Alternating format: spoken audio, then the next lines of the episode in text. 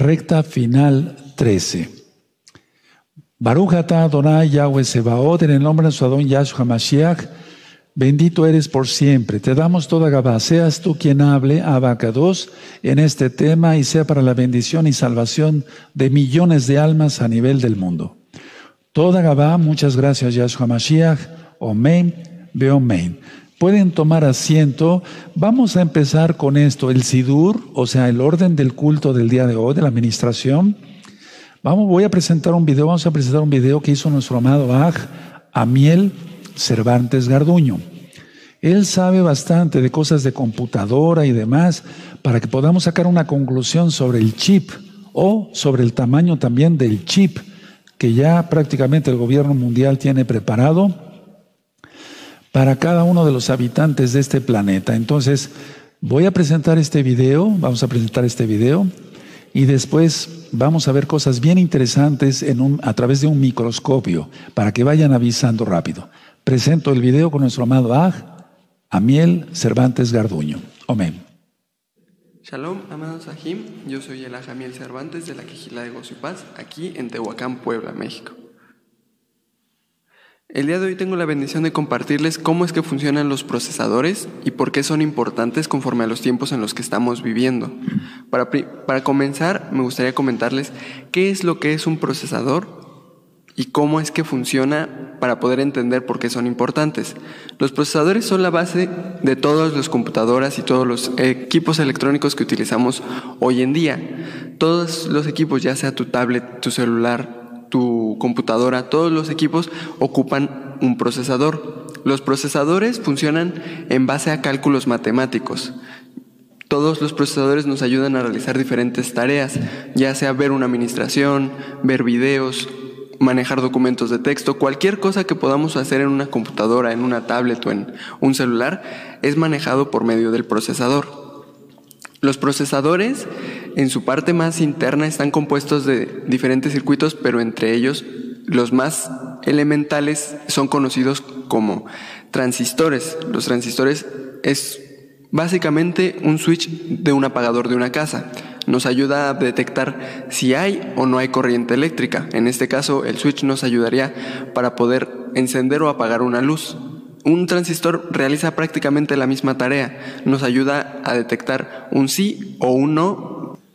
Un ejemplo de esto sería un semáforo, en el cual podemos observar que al momento de que enciende una luz, las demás se apagan y así podemos tomar como referencia eso. Si nosotros le inyectamos información al semáforo, él nos devuelve una señal, en este caso, dependiendo qué es lo que le solicitemos, podemos ver que nos enciende la luz verde o enciende la luz amarilla o el rojo. Todo eso dependiendo de la información que nosotros solicitemos. Lo mismo funciona con un procesador. Si nosotros damos cierta información, él nos devuelve ya procesada cierta otra información para poder realizar cualquier programa que nosotros necesitemos ejecutar o dependiendo qué tareas nosotros le estemos pidiendo que realice.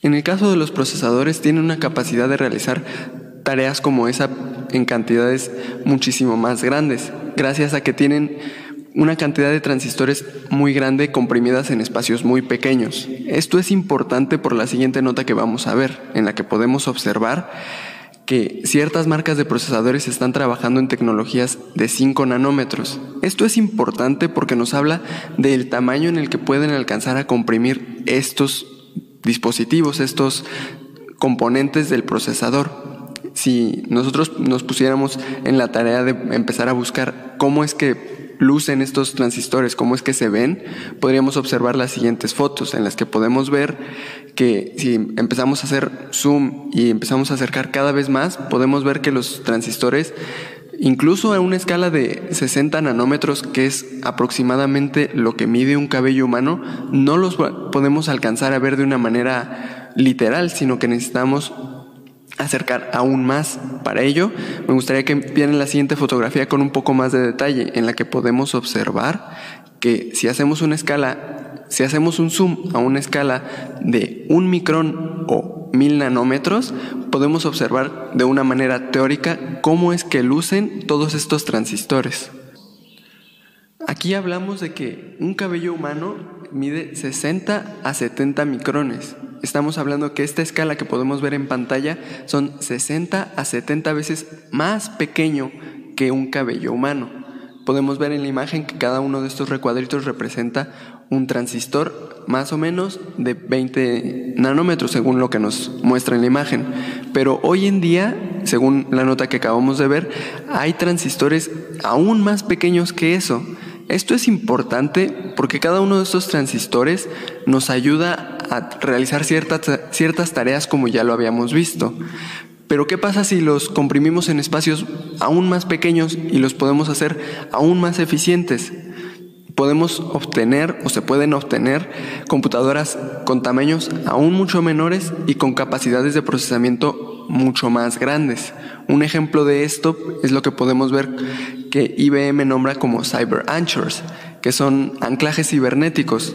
IBM los desarrolló o los lanzó en la conferencia de IBM Think de 2018. Estos microcomputadoras que estamos viendo en pantalla tienen medidas de un milímetro por un milímetro, lo cual lo podemos comparar con un grano de arena. Si podemos observar en la siguiente imagen, podemos ver que en comparación a un grano de sal es aún mucho menor en tamaño. Para esto vamos a hacer una pequeña pausa, amados Ajim, y vamos a retomar lo que ya habíamos visto. Un procesador es la parte fundamental de cualquier computadora, celular o dispositivo electrónico en general. Un procesador nos ayuda a que si nosotros queremos manejar datos, ejecutar un programa, ejecutar una aplicación, ver cualquier tipo de información en nuestro celular, el procesador nos ayuda a realizar esta tarea. Un procesador puede alcanzar tamaños desde un centímetro por un centímetro o aún más pequeño y podemos pueden alcanzar tamaños como el que acabamos de ver, de un milímetro por un milímetro. Esto es importante porque imaginemos que, que pudiéramos reducir nuestro celular junto con todas sus funciones, todas sus capacidades, todo lo que el celular puede realizar a una escala de un milímetro por un milímetro. Esto es lo que estas pequeñas computadoras están logrando hacer.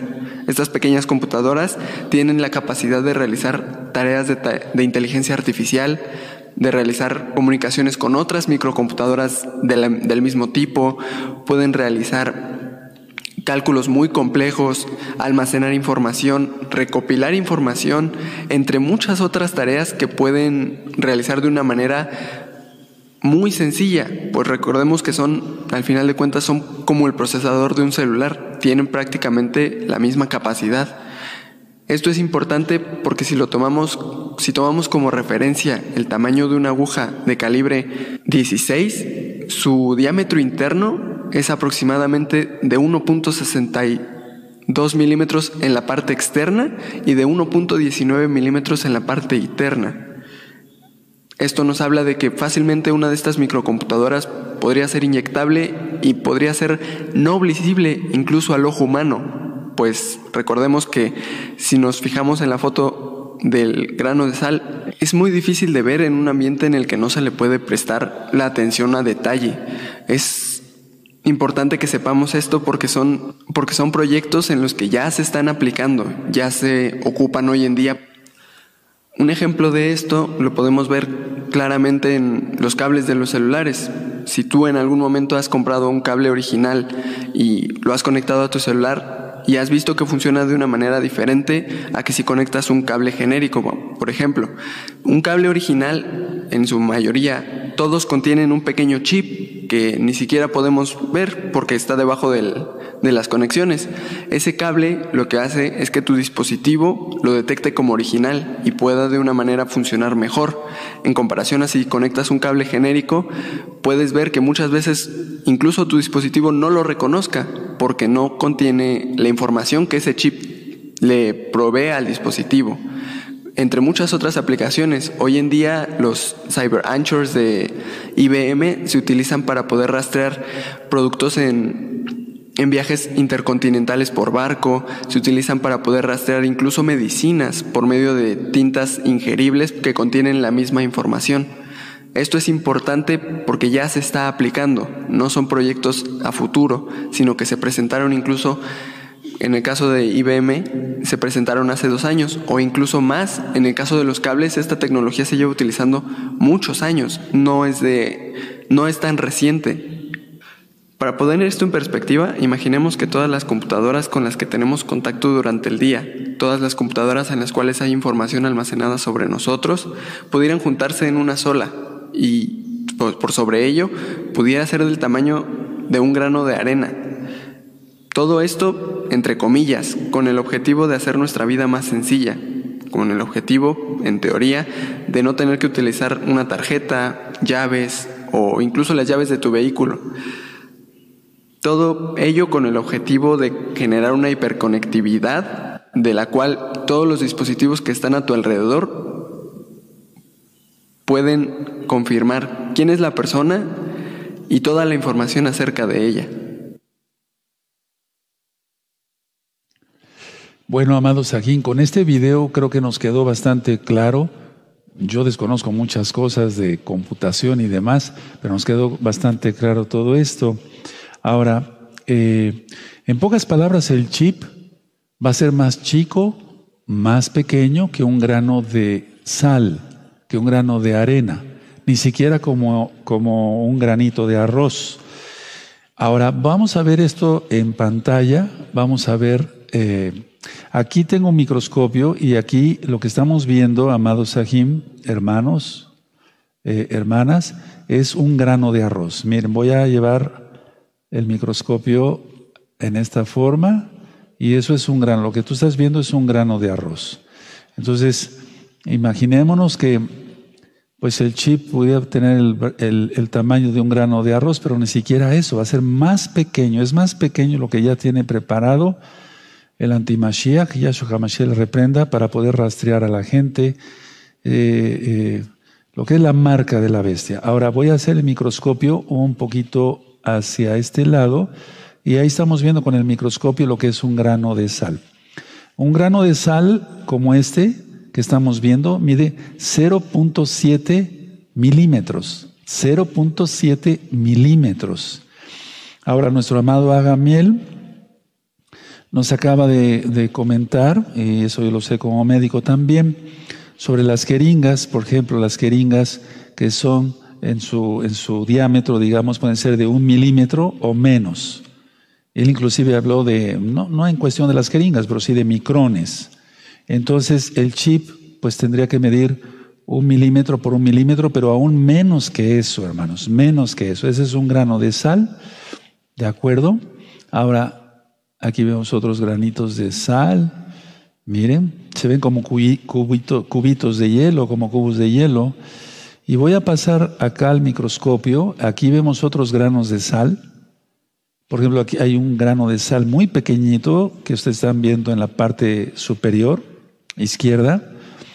Pues ese mide prácticamente nada, por así decirlo. O sea, si se mide, eh, se considera que mide un grano de sal como el grande, el que está más concentrado de 0.7 eh, milímetros, pues el otro es casi nada, ¿no? Ahora, aquí en la parte derecha eh, puse yo una aguja eh, de 22 por 32.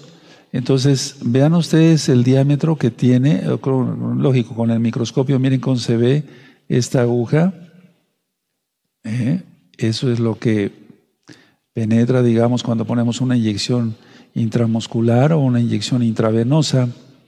Entonces, claro que por esta luz, por ese diámetro que tiene esta aguja, que es muy delgada, sin duda puede pasar un grano de sal, que es lo que va a medir el chip, ¿de, acuerdo? Entonces, ¿qué es lo que realmente ya mide? Porque ya lo tienen todo preparado. Ahora voy a, a tratar de enfocar aquí otros granos de sal. Hay de diferentes tamaños, unos son más pequeños, pero esta aguja que ustedes están viendo aquí, lo voy a tratar de enfocar bien, es una aguja súper delgada. Es con la que nosotros como médicos recomendamos a las personas, bueno, al menos yo no por lo kosher, ¿verdad? Pero para inyecciones de insulina. Es una aguja todavía mucho más delgada que la aguja anterior de 22 por 32. Ahora, en el diámetro de esta aguja puede pasar lo que decíamos. Eso es un grano de sal, entonces mide 0.7 milímetros. La aguja todavía es eh, más pequeña, pero recuerden que el chip va a ser más pequeño que un grano de sal, como nos explicó nuestro amado Agamiel, o más pequeño inclusive que un grano de arena, que todavía es más pequeño. Entonces, voy a volver a, traer aquí el microscopio. Esto es lo que es un grano de arroz. Vean. Esto es lo que es un grano de arroz. A veces cuesta trabajo afocar. Ahora paso a lo que son los eh, granitos de, de sal, unos más grandes, otros más pequeñitos, pero en sí la mayoría mide 0.7 milímetros. Ahora, para que ustedes puedan ver otra vez, esos son granos de sal. Recuerden que el que está en la parte superior izquierda, pues todo eso es mucho más pequeñito. Entonces me medirá 0.2 milímetros, casi nada, ¿no? Es un decir.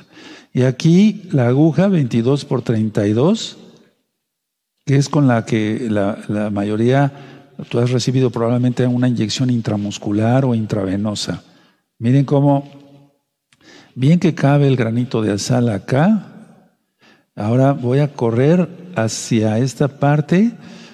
Miren, hay granitos de sal todavía más pequeños, medirán 0.1, 0.2 milímetros, o sea, casi nada a veces para, son imperceptibles, por así decirlo, para la vista humana, como nos explicaba nuestro amado Agamil.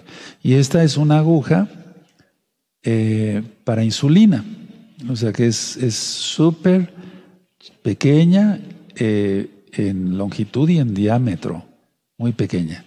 Entonces, todo esto ya lo tienen preparado, amados aquí, por eso nosotros estamos haciendo la recomendación de arrepentirnos rápido de nuestros pecados, apartarse de los pecados, confesar que Yahshua es el Señor, es el Adón, creer que somos salvos por gracia, que por su sangre preciosa somos salvos. Voy a quitar entonces ahora el, el, microscopio y bueno, pues eh, dejo estas imágenes ya eh, filmadas y, y, grabadas.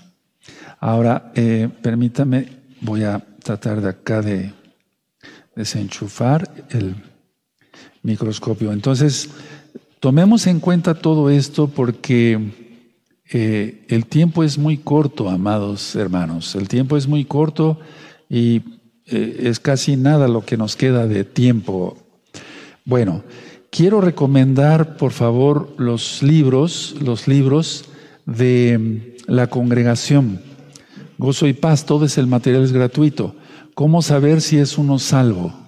Por favor, esto es muy importante, lo tienes que tener y pronto. Por medio de WhatsApp se te puede hacer llegar, todo el material es gratuito.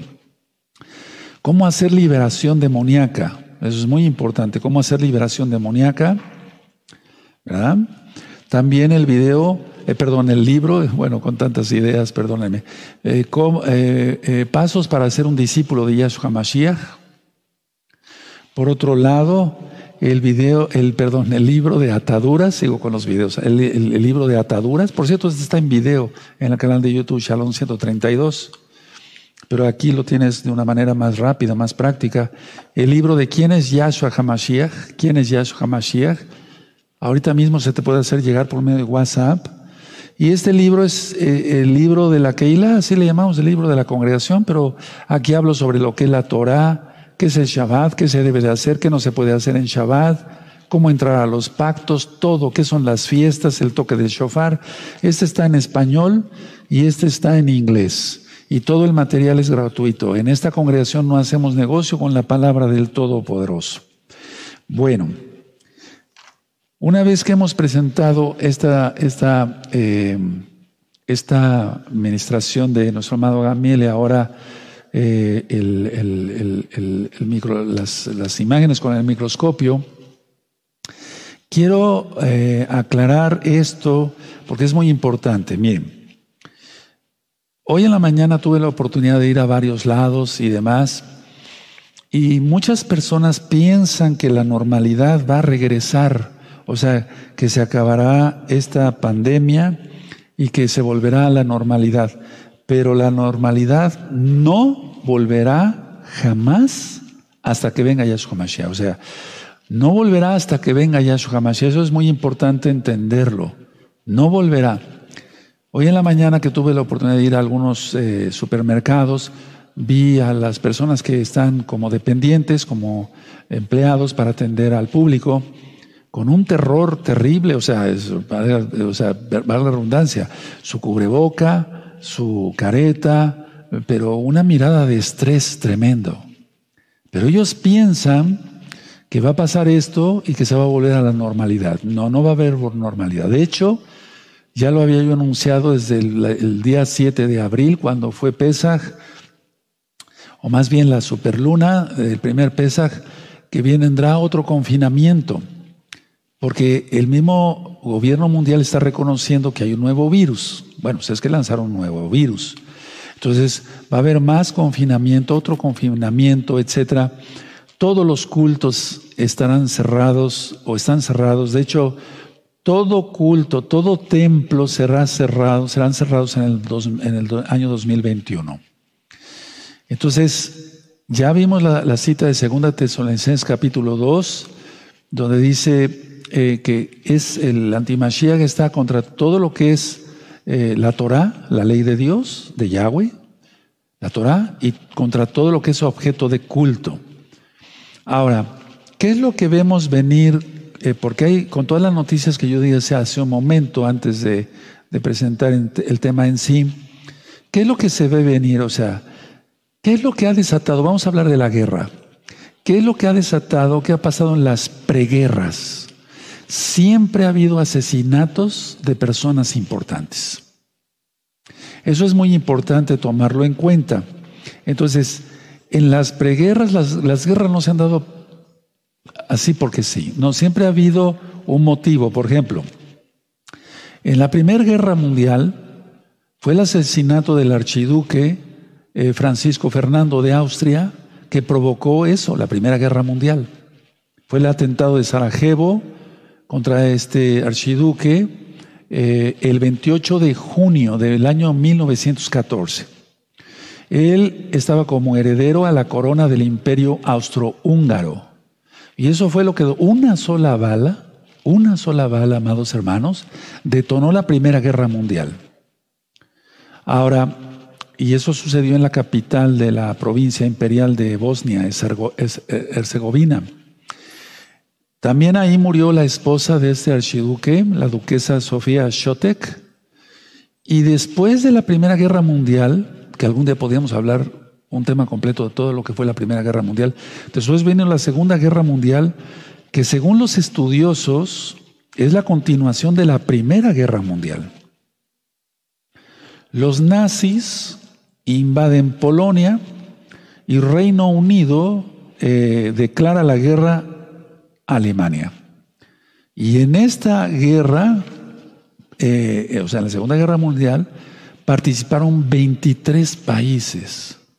Ahora, veamos todo lo que he estado yo ministrando en las rectas finales para que tú le puedas entender esta recta final 13. Revisen, por favor, sobre todo los nuevecitos, recta final 1, 2, 3, hasta llegar a esta, la 13. Entonces, si una sola bala detonó una guerra que cobró millones de vidas, ¿qué es lo que se espera? Porque Yahshua Mashiach en Mateo 24 dice que vendrán, aquí hay rumores de guerra, habrá rumores de guerra y después guerras. Ahora, la cegadez total, quiero hablar de varios puntos, amados hermanos. La cegadez total vendrá al mundo entero en el eclipse del 14 de diciembre de este año 2020. Gregoriano, lógico. Entonces ya cayeron tres potestades demoníacas por los tres eclipses penumbrales, por eso les vuelvo a repetir, para los que no han seguido la serie de rectas finales, vean las anteriores rectas finales. Ya vimos sobre los cuatro ángeles que están en Apocalipsis 9:13, que son diferentes de los cuatro ángeles de Apocalipsis 7. Entonces es muy importante que para que se le entienda, revisen los anteriores temas. Actualmente lo que se está oyendo son tambores de guerra. Entonces quiere decir que la tercera guerra mundial ya está en marcha. Recuerden, el espíritu del antimashiach ya está operando. Y recuerden también esto, en el año 2021 todo culto estará totalmente cerrado.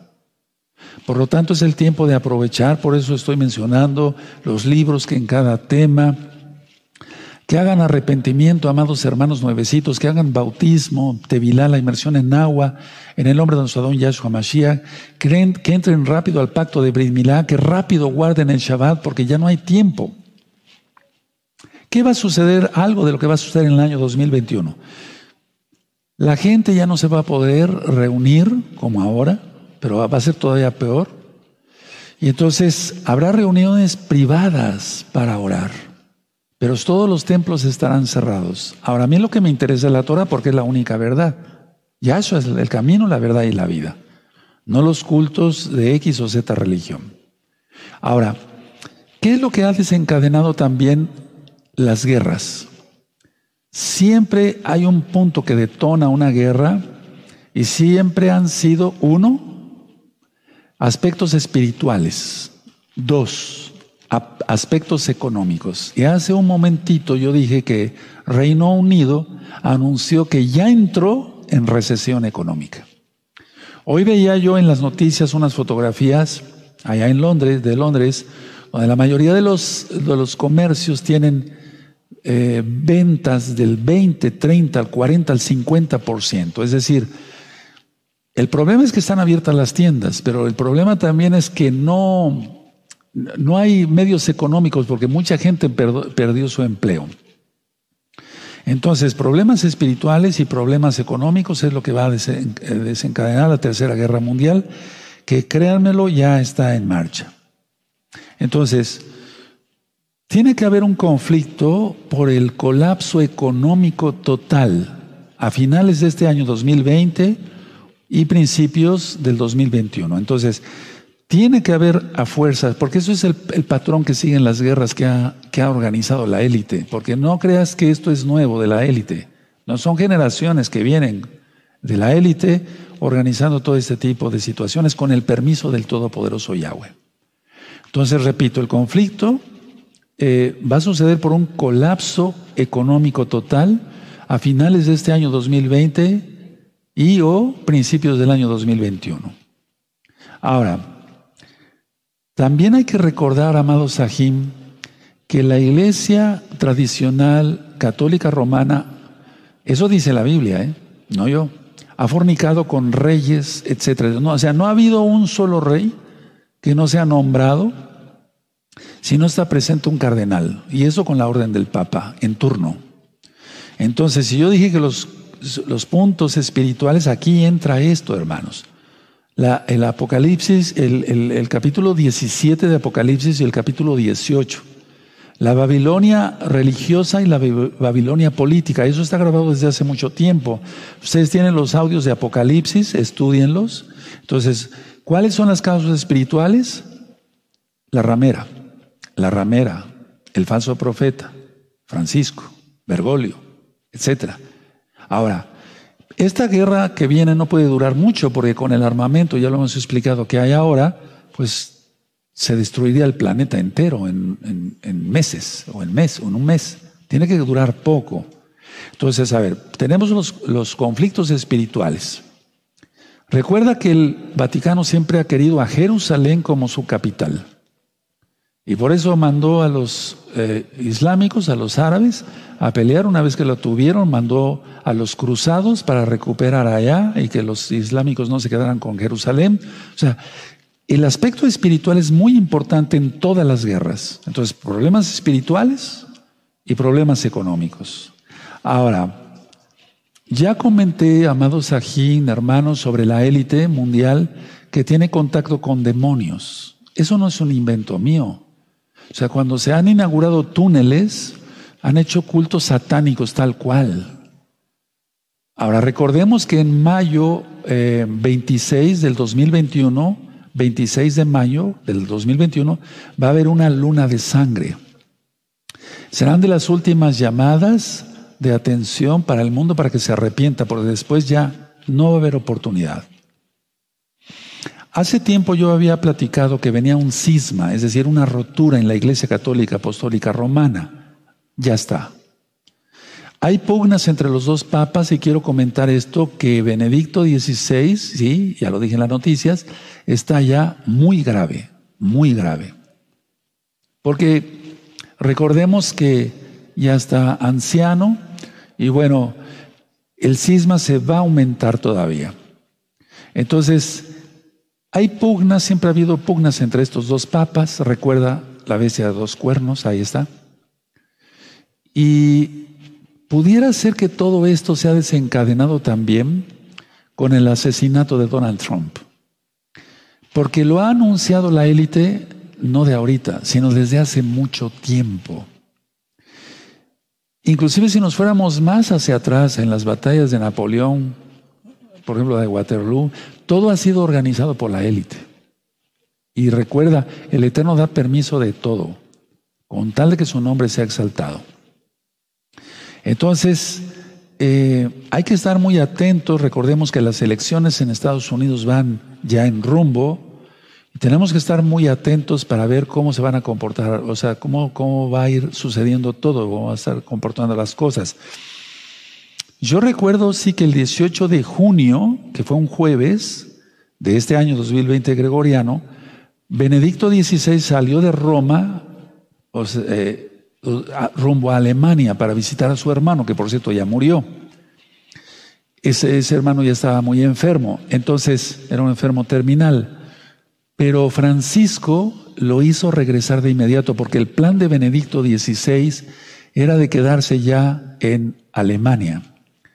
Pero el lunes 22, fíjense, salió el jueves 18 y el lunes 22 de junio, a las 8 de la mañana hora central de México, él el, Papa emérito Benedicto XVI tuvo que regresar a Italia. ¿Por órdenes de quién? De Francisco.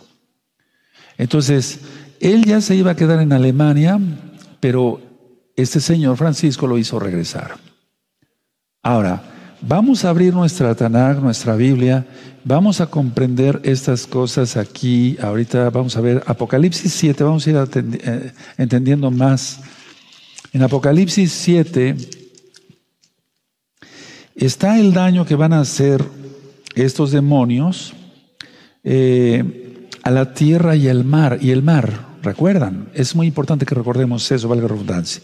Entonces en Apocalipsis 7, verso 2, dice así, Apocalipsis 7, verso 2, dice, vi también a otro ángel que subía de donde sale el sol y tenía el sello de Elohim vivo y clamó a gran voz a los, a los cuatro ángeles, a quienes se les había dado el poder de hacer daño a la tierra y al mar.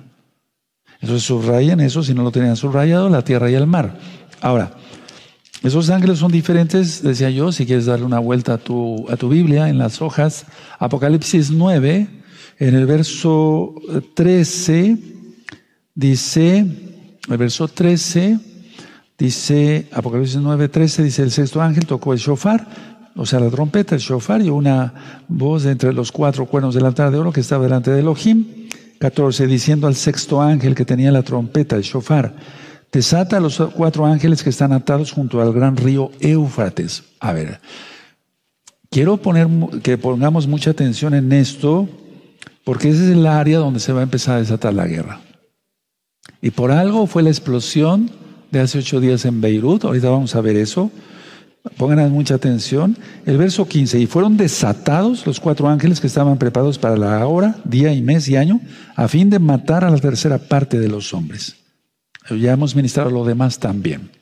Ahora, el Eterno permitió, decía yo hace ocho días, que sucediera esa, esa, esa explosión muy fuerte en Beirut, de eso ya está en recta final 12, para que tú lo revises, porque, a ver, Vamos a hablar un poquito de Elam, Persia, lo que ahora es Irán. Miren, Irán no debe prácticamente un dólar a bancos extranjeros. Ahí está la clave de todo. A ver, pongan atención, voy a entrar ya a profundidad. Entonces, Irán no debe prácticamente a bancos extranjeros. O sea, por lo tanto, como no pide prestado, Ojo, atención, el gobierno mundial va contra Irán. Yo no estoy a favor de Irán. Quiero poner mi posición bien clara porque en el Salmo 83, verso 4, han repetido miles de veces ellos o millones de veces ellos, los iraníes, vayamos y destruyámoslos, o sea, Israel, para que no sean más nación. Salmo 83, verso 4, pero Israel es indestructible. Entonces, a ver, yo dije que Irán no debe a bancos extranjeros. Por lo tanto, no tienen necesidad de pedir prestado. Por lo tanto, el Fondo Monetario Internacional, que es parte de la élite, quieren ir contra Irán. Ahora, explico esto. El grupo Hezbollah tenía eh, o tiene todavía base en Irán, perdón, en, en Líbano, pero eso es por parte de Irán, por parte de Irán. Entonces, de alguna manera ahorita, Irán ya dejó de tener cierta presencia en Líbano. No sé si me estoy dando a entender. O sea, de alguna manera ya está siendo debilitado ahí.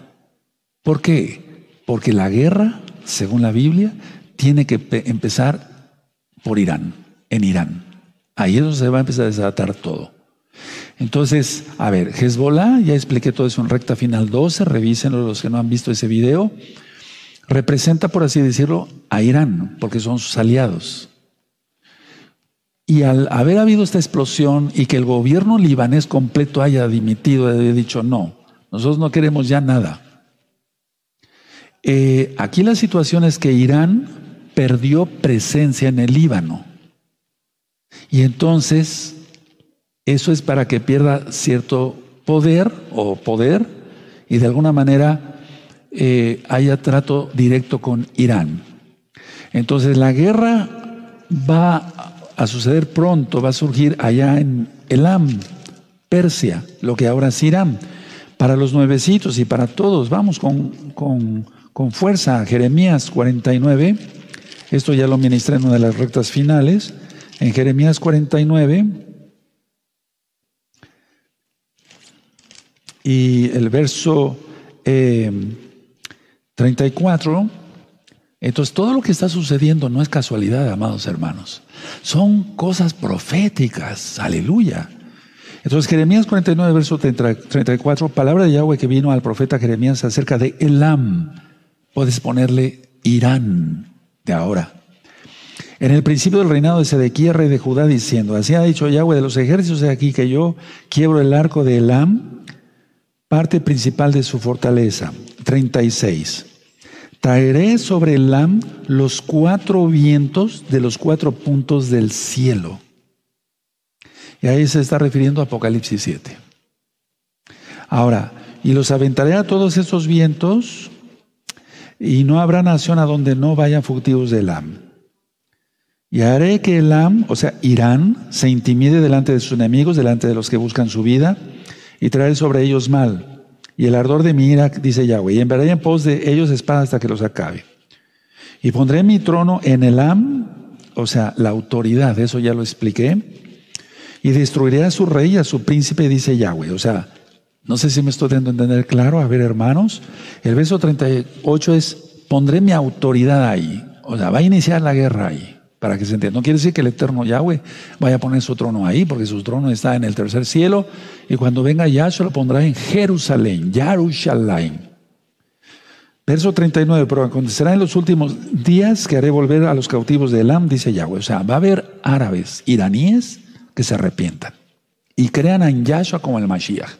Y de hecho ya tenemos varios hermanos de gozo y paz allá en Irán, ahorita mismo. Bendito es el abacados y saludos a todos. He platicado sobre el antimashiach, permítame extenderme un poquito en todo esto. El antimashiach eh, va a salir como el salvador de Israel y del mundo entero con todo esto de, la tensión que hay, pues, eh, ahorita por la pandemia y demás. Entonces va a salir como un héroe, como un libertador. O sea, el gobierno mundial va a apretar un poco más o bastante más para que las eh, personas, uno, el Eterno va a permitir eso para que las personas hagan arrepentimiento. Y el Eterno, desgraciadamente, eh, eh, él, perdón, agraciadamente, Él quiere bendecir a todos, pero la gente no quiere. Y lo que quieren es su antimesías, y lo van a tener, van a tener al diablo como Dios. Entonces, el, el, el, el antimashiach va a poner eh, su, sus tiendas entre los dos mares, recuerdan, o sea, una vez que se ponga como el Mesías, que prácticamente es posible que salga en Pesach 2021, entonces eh, va a suceder que eh, se van a levantar países contra él. Eso dice el libro de Daniel, todo eso ya está explicado en el profeta Daniel. Por ejemplo, cuando dice los reyes del oriente, vamos a Daniel para que entendamos eh, mejor. Vamos al libro de Daniel. Es en Daniel 11, en el verso 44. Daniel 11, verso 44.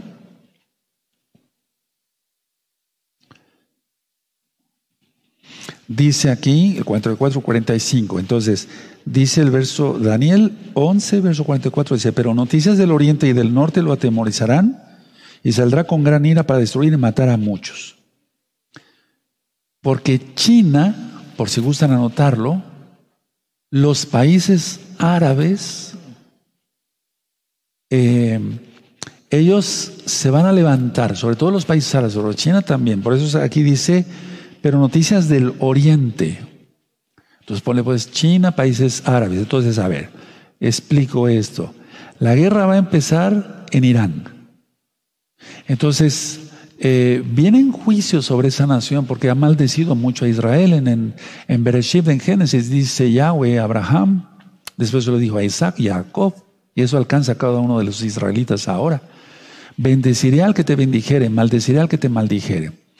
una vez que eh, ellos vean que, se, que el antimesías empieza a tomar ciertas, ciertas cosas contra los árabes, ellos mismos van a decir, bueno, ¿por qué te metiste con mi hermano? No sé si me estoy dando a entender. Entonces, a ver, va a estar en Europa el antimesías, y entonces China y los países árabes se van a levantar contra el antimesías, tú le conociste como anticristo, el antimashiach, y ellos van a estar ardiendo en, rabia, ellos van a incendiar el Vaticano, los árabes. Todo eso está profetizado. En el verso 45 dice, plantará sus tiendas, las tiendas de su palacio, o el antimashiach, entre los, entre los mares, ya dijimos, mar muerto y mar Mediterráneo, y el monte glorioso y santo, que es Sion, allá en Jerusalén, mas llegará a su fin y no tendrá quien le ayude. Entonces, él va a salir como el Mesías y después eh, eh, va a querer decir, bueno, ya se levantaron estos contra Israel, yo voy a, defender a Israel, pero es un falso Mesías. Y entonces empieza la tribulación, porque en el capítulo 12, ya lo expliqué, de Daniel empieza la gran tribulación en, en fuerte.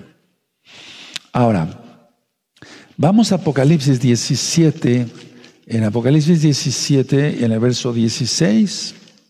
Apocalipsis 17, verso 16. Dice así, eh, los espero un poquito para que lo busquen.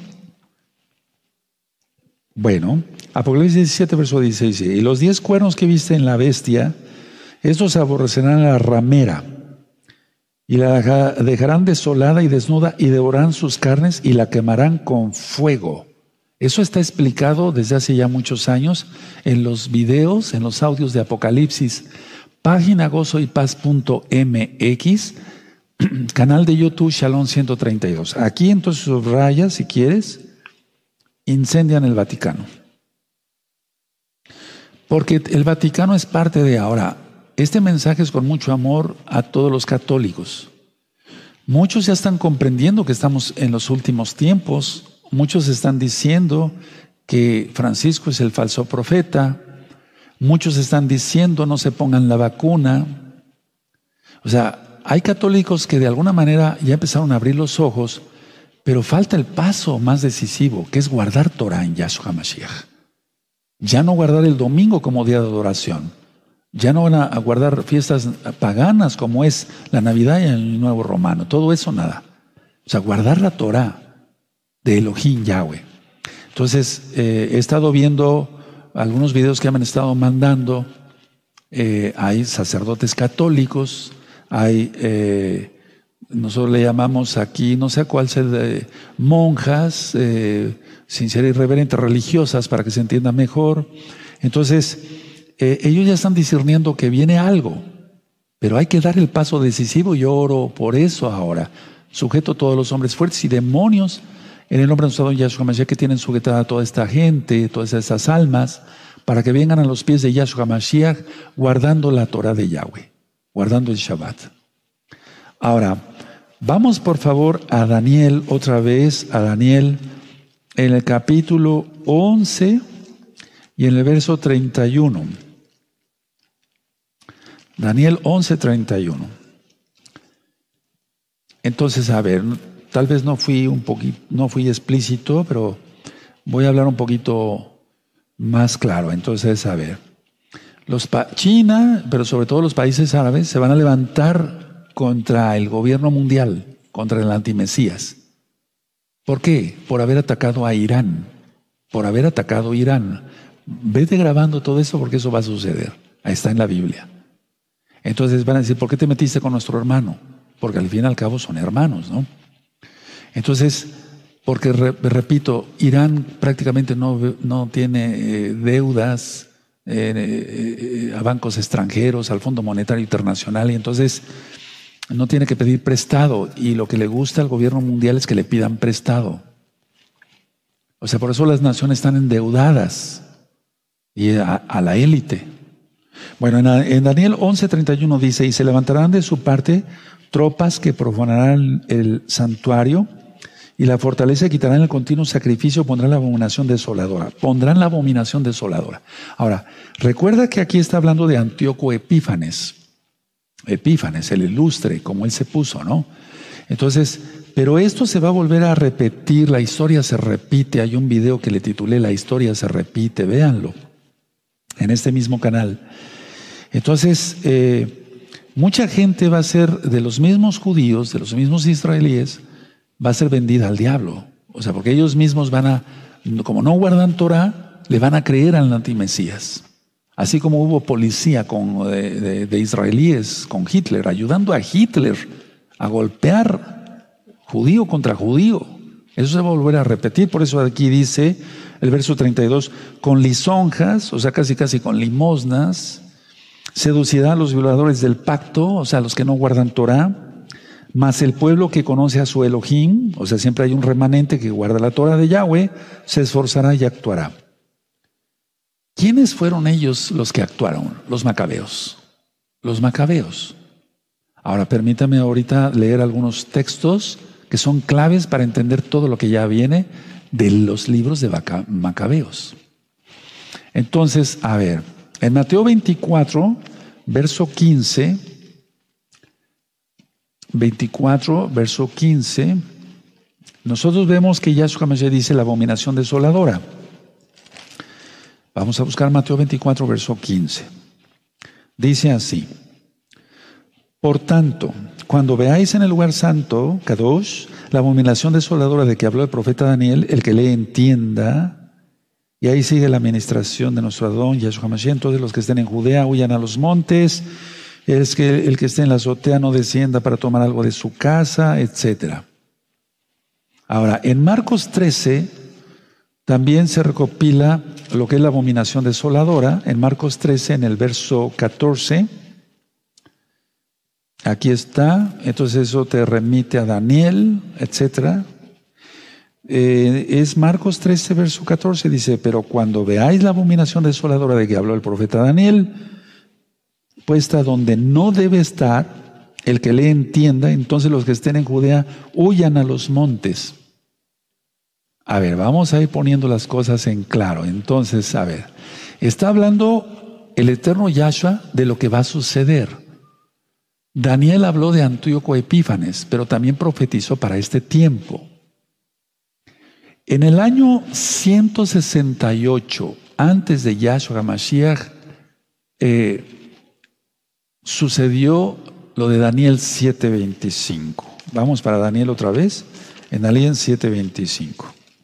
Estamos hablando del año 168 antes de nuestro Adón Yahshua Mashiach. Ahora, esto te remite a Apocalipsis, entonces está hablando mucho de Antíoco Epífanes, etcétera pero al mismo tiempo está hablando del, del antimashiach, el que ya viene, que es prototipo, el Antíoco Epífanes fue el prototipo. Dice, y hablará palabras contra el Todopoderoso y contra los Kedoshim, los santos del Todopoderoso, quebrantará y pensará en cambiar los tiempos y la Torah. Eso ya sucedió. Eso sucedió. ¿Por qué la gente guarda el domingo y no guarda el Shabbat? ¿Por qué la gente cuenta de 12 a 12? Porque los días del Eterno van de tarde a tarde, de puesta de sol a puesta de sol. Entonces, y serán entregados en su mano hasta tiempo y tiempos y medio tiempo. Entonces, de alguna manera aquí, en un solo verso, Daniel está profetizando sobre Antíoco Epífanes y está profetizando sobre la antimachía que ya viene. Fíjense en este solo verso. Ahora, vamos por favor a Isaías, al profeta Isaías, en el capítulo 10 y el verso 23. 10, 23, por favor. Y está hablando aquí el profeta Isaías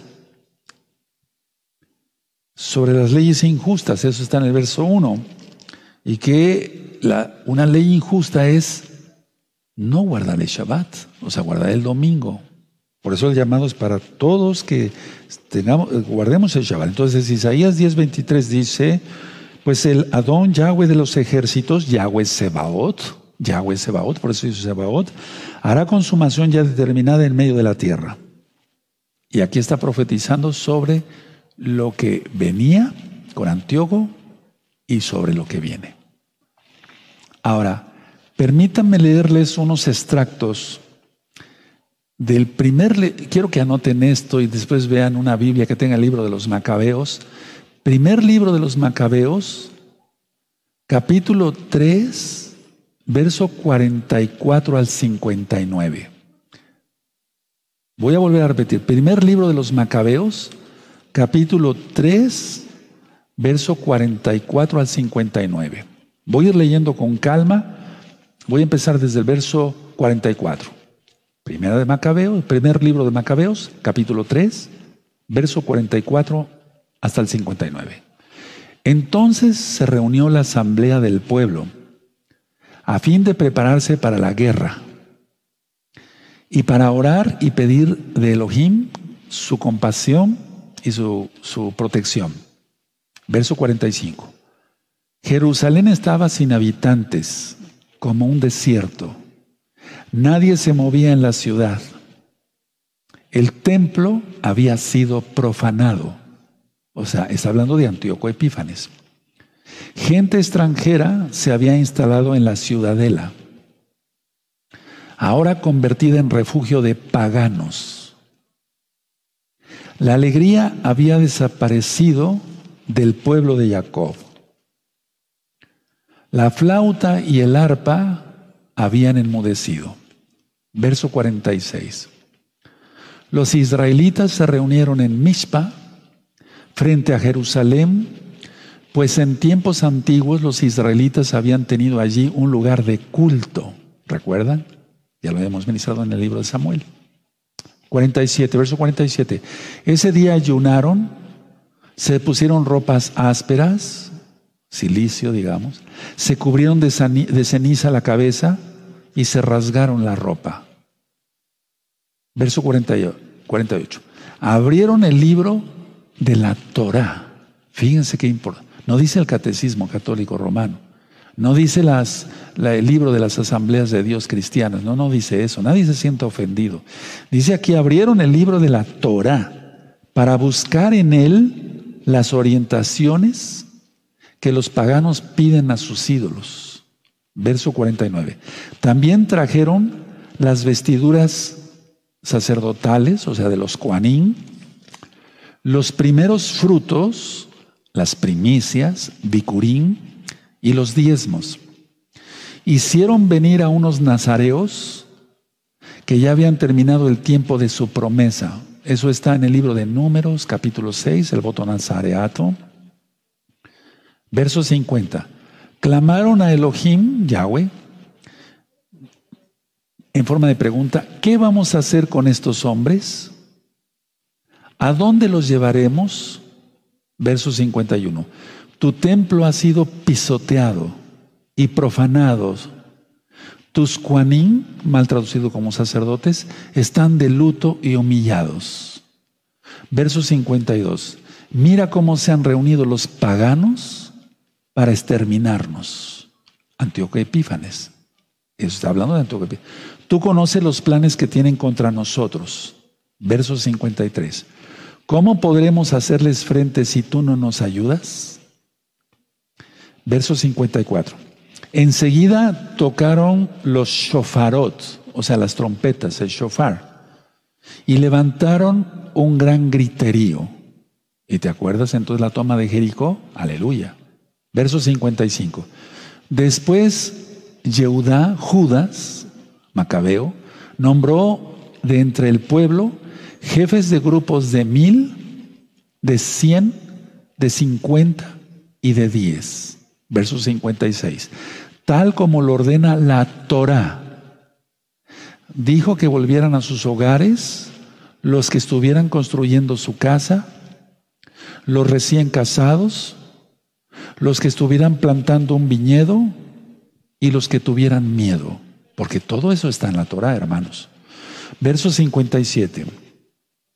Luego el ejército se puso en marcha y acamparon al sur de Emaús. 58. Judas, o sea, Yehudá, les dijo, prepárense sean valientes y prepárense a luchar mañana temprano contra estos paganos que se han reunido para atacarnos y exterminarnos y destruir nuestro templo. Verso 59. Más vale morir luchando que ver cómo cae la desgracia sobre nuestra nación y nuestro templo. Eso es lo que yo quise leer del primer libro de los Macabeos. Vamos a ver el segundo libro de los Macabeos en el capítulo 6, del verso 2 al 10, y ahí está la abominación desoladora que puso Antíoco Epífanes. Repito, segundo libro de los Macabeos, capítulo 6, verso 2 al 10. Voy a volver a repetir porque veo que están interesados ahí en casita. Segundo libro de los Macabeos, capítulo 6, verso 2 al 10. Empiezo con el verso 2. Fíjense, aquí está importante, esto es muy importante. Para profanar el Bet Hamidash, el templo de Jerusalén, y consagrarlo al dios Zeus, olímpico. Muy importante esto, por favor, mucho, muy importante. Segundo libro de los Macabeos, capítulo 6, verso 2 Voy a leer nada más al 2. El 2. Para profanar el templo de Jerusalén, Yahushalay, y consagrarlo al dios Zeus olímpico. La palabra Jesús viene de Jesús, Zeus, Deus. Por eso nosotros no mencionamos ese nombre, mencionamos Yahshua, Yahshua. Entonces voy a volver a releer, releer el, el capítulo, el verso 2 para profanar el Bet el templo de Jerusalén y consagrarlo al dios Zeus olímpico, y para dedicar el templo del monte Gerizim a Zeus hospitalario, como le habían pedido los habitantes de aquel lugar. Entonces, no solamente el templo, sino también el monte Gerizim. Verso 3. Aún para la masa del pueblo era, era penoso y difícil soportar tantos males Verso 4. El templo era escenario de actos desenfrenados. O sea, a ver, se cometían orgías sexuales. Voy a volver a repetir el verso 4. El templo era escenario de actos desenfrenados y de fiestas profanas, organizadas por paganos que se divertían con mujeres de mala vida y tenían relaciones con prostitutas en los patios. Ahí dice atrios, es lo correcto, es patios sagrados. Además llevaban al templo objetos que estaba prohibido introducir en él. Verso 5. Y el altar se veía lleno de animales que la Torá prohibía ofrecer. O sea, estaban ofreciendo cerdos. Verso 6 no se podía observar el Shabbat, ni celebrar las fiestas tradicionales, o sea, lo que marca Yahweh en Levítico capítulo 23, ni siquiera declararse judío. Verso 7. A la fuerza se veía la gente obligada a comer de los animales que cada mes se ofrecían en sacrificio para celebrar el día del nacimiento del rey. Y ahí está hablando de Antíoco Epífanes. Cuando llegaba la fiesta del dios Baco, o sea, el dios del vino de los romanos y de los griegos, se obligaba a la gente a tomar parte en la procesión, con la cabeza coronada de ramas de hiedra. Verso 8. Por instigación de los habitantes de la ciudad de Ptolemaida, se expidió un decreto para que en las ciudades griegas vecinas se observara la misma conducta contra los judíos y se les obligara a tomar parte en la comida de los animales ofrecidos en sacrificio. Entonces se les obligaba a comer cerdo, pero ellos no lo aceptaban. Los, verdaderos guardadores de Torah preferían morir. Verso 9. Los que no aceptaran las costumbres griegas serían, ojo, atención, degollados, decapitados. A ver, eso es lo que viene, eso es lo que sucedió. Entonces voy a volver a leer el verso 9, los que no aceptaran las costumbres griegas serían degollados. Todo esto hacía prever la calamidad que se aproximaba. Esto, hermanos, es igual a la bestia que está por salir. Verso 10. Atención lo que voy a decir, mucha atención. Lo voy a leer. Así, por ejemplo, dos mujeres fueron llevadas al tribunal por haber hecho circuncidar a sus hijos. Después de conducirlas públicamente por la ciudad, con los niños colgados de los pechos. ¿Se imaginan el dolor de estas mujeres? Las arrojaron desde lo alto de la muralla. Quise dar este extracto de eh, primero y segundo libro de Macabeos, porque es importantísimo por todo lo que ya viene, amados. Estamos a nada de que salga la bestia. La normalidad no volverá hasta que venga Yahshua. Atención, la vacuna, sea la de Rusia, sea la de aquí, sea la de allá, de más allá, todas van a alterar el DNA. Eso ya lo dije como médico, lo voy a volver a, decir. Va a alterar el DNA. Con lo que acabamos de ver en el microscopio, con la administración de nuestro amado Agamiel, entendemos claramente que el chip va a ser mucho más pequeño que un grano de arroz. O sea, va a medir 0.1 7 menos 0.5, 0.4 milímetros, o sea, prácticamente no se va a ver así a simple vista. Y es una supercomputadora, como ya nos explicó nuestro amado Agamiel. O sea, hermanos, es hora de guardar la santidad total, siempre, bueno, lógico, pero ahora con más cuidado, mira por dónde pisas, mira qué ves, valga la redundancia. Observa qué oyes. O sea, ten cuidado. Y para todos los amigos y amigas que se conectaron hoy, voy a hacer un resumen. La explosión de Beirut, esa explosión vimos que The Economist, eh, o sea, el economista lo tenía programado en su portada, pero no es una explosión por explosión, no. Es que así eh, el brazo de Irán, que es Hezbollah, allá en el Líbano, queda debilitado. El gobierno libanés dimitió, o sea, renunciaron todos. Ahorita el Líbano es un caos. Recuerda que los tanques de guerra de, los, de nuestros hermanos de casa de Judá están ahí, en la frontera con Líbano. Recuerda que Irán está profetizado en el Elam, digamos Jeremías 49, soltado los cuatro vientos. Falta una potestad. El 30 de noviembre será el último eclipse penumbral. Y entonces habrán caído las cuatro potestades. Eso es semioscuridad. semi-oscuridad.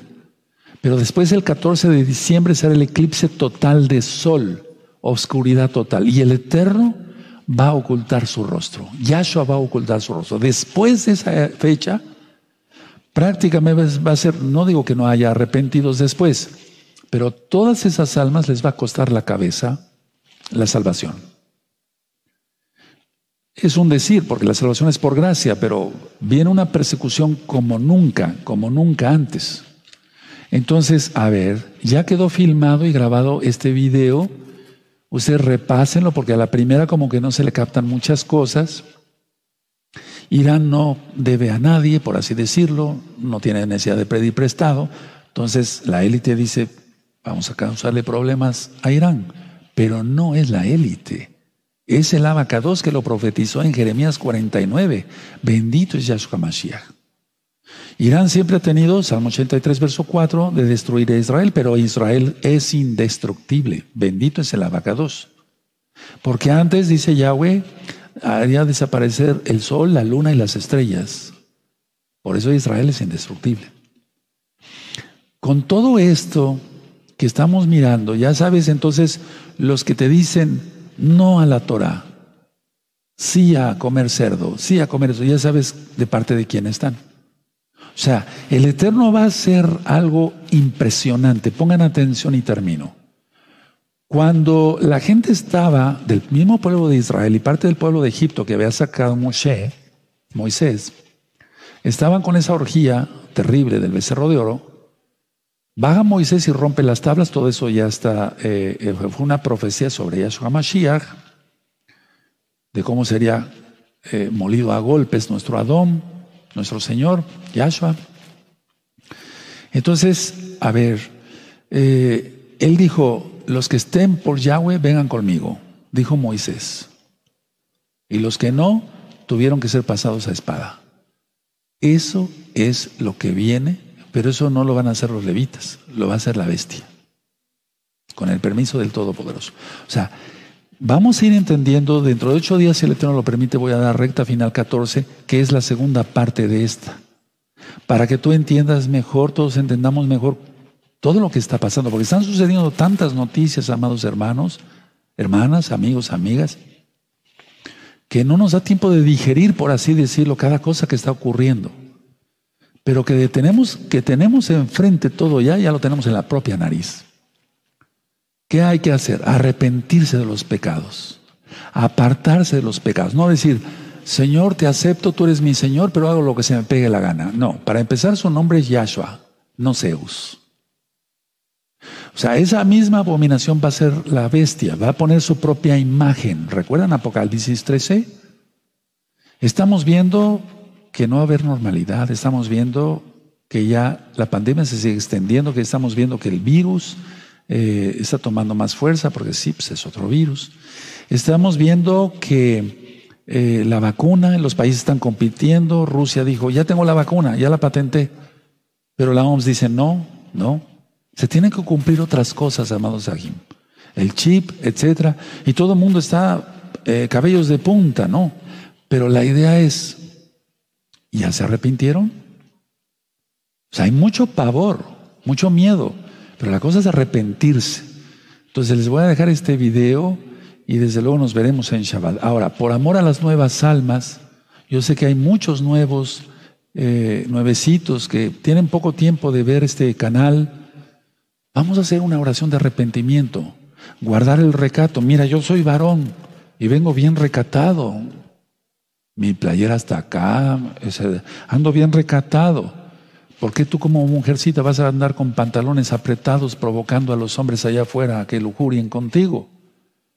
Y hasta que derramen en tierra, siendo piedra de tropiezo. ¿Qué tanto miedo le tienes a la vestimenta santa, a la vestimenta, vestimenta Kadosh? ¿Qué tanto miedo le tienes a seguir la Torah de Yahweh, el único que te puede salvar? No se le puede decir Señor y Salvador. No, porque Él es las dos cosas, sí, pero no se le puede decir, tú eres mi Señor eh, o tú eres mi Salvador, pero no eres mi Señor. O sea, el que señorea, el que manda, Hebreos 5.9, porque él, él, Yahshua, es autor de eterna salvación para todos los que le obedecen. Es una salvación por gracia, obediente. Juan 14, 15, si me amáis, guardar mis mandamientos, hermanos, nuevecitos, no se duerman. Vamos a hacer una oración, repite conmigo tú que quieres ser un cados, un santo y que el Eterno tenga compasión de todos y nos libre de la bestia que ya está a punto de salir. Repite conmigo, Padre eterno Yahweh, en el nombre bendito de Yahshua, Hamashiach, yo me arrepiento de todos mis pecados. Decido apartarme de mis pecados. Tú eres mi Señor y eres mi Salvador. Y como yo acabo de mencionar que eres mi Señor, obedeceré lo que tú dices en tu Biblia, en tu Torah, que el día correcto de adoración es el Shabbat. Guardaré tus fiestas, como lo marcas, Padre Eterno. Estaré en este canal aprendiendo más de tu bendita ley, de tu bendita Torah. Comeré limpio, kosher. Hay muchos videos sobre ello. Pide ministración. Leeré los libros que el ROE me está diciendo que es gratis todo el material. Padre eterno, perdona mis pecados, bendice mi vida. Haré tevilá, la inmersión en agua en tu nombre, Yahshua HaMashiach, no en el nombre de Zeus. Padre eterno, líbrame de todo mal. Guárdame a mí, a mi familia. Les ministraré tu Torah a mis familiares, a mi familia, a mi esposa, a mis hijos. O si tú eres mujercita, tu esposo, tus hijitos. Padre eterno, todos los varones, entraré al pacto de Brit el pacto de circuncisión. Toda Gabá, Yahshua HaMashiach, Omen, Beomen. Mira lo que le pasó a estas dos mujeres en aquel tiempo. Nosotros, puedo decir así a ciencia cierta, que no les llegamos ni a los talones al valor que tuvo todos esos hermanos mesiánicos. Bueno, digo mesiánicos porque ellos esperaban al Mashiach, guardaban la Torah. Gente muy valiente. Y ellos, por a ver, fíjense muy bien dónde estuvo el triunfo de los macabeos someterse a Yahweh. No abrieron otro libro que no fuera la Torah. Aquí no dice que abrieron libros de Cábala ni del Talmud. No, aquí dice que abrieron la Torah de Yahweh y que hicieron las cosas como Yahweh lo manda. Y entonces por eso, en la guerra que tuvieron, lógico, los griegos encabezados por Antíoco Epífanes, ellos salieron victoriosos. Berrotación Yahweh, primeramente Yahweh, el nombre de Yahweh, nosotros saldremos victoriosos si nos sometemos a Yahshua y su bendita Torah. Dice el Salmo 91, el que habita al taliz, al abrigo del Altísimo, bueno, del Todopoderoso, morará bajo la sombra del Omnipotente. Diré yo a Yahweh, esperanza mía, castillo mío, mi Elohim, en quien confiaré. Que el Eterno les bendiga y bueno, yo siento que vamos a tener mucho material para rectas finales, si el Eterno lo permite. Les voy a explicar por qué. Porque no va a pasar una sola semana sin que algo ocurra ya. O sea, van a sucediendo cosas y cosas y cosas y cosas tremendas en la tierra. Yo les deseo bendición a todos y para todos los que de veras creen en el Todopoderoso, levanten sus manos, los bendigo y me despido. Llevarejeja dona Yahweh, Veshmereja Yarona Yahweh, Panabeleja Bijuneja Isadona Yahweh, Panabeleja Bijuneja, Beasheleja Shalom. Que Yahweh te bendiga y te guarde, que Yahweh alce su rostro sobre ti, que Yahweh tenga de ti compasión, levante sobre ti su rostro y ponga en ti paz. Shalom. Omen Beomen. ¿Quieres saber qué significa esta bendición? Busca bendición arónica en este mismo canal. Nos vemos en Shabbat. Shalom Ahim. Leitraot.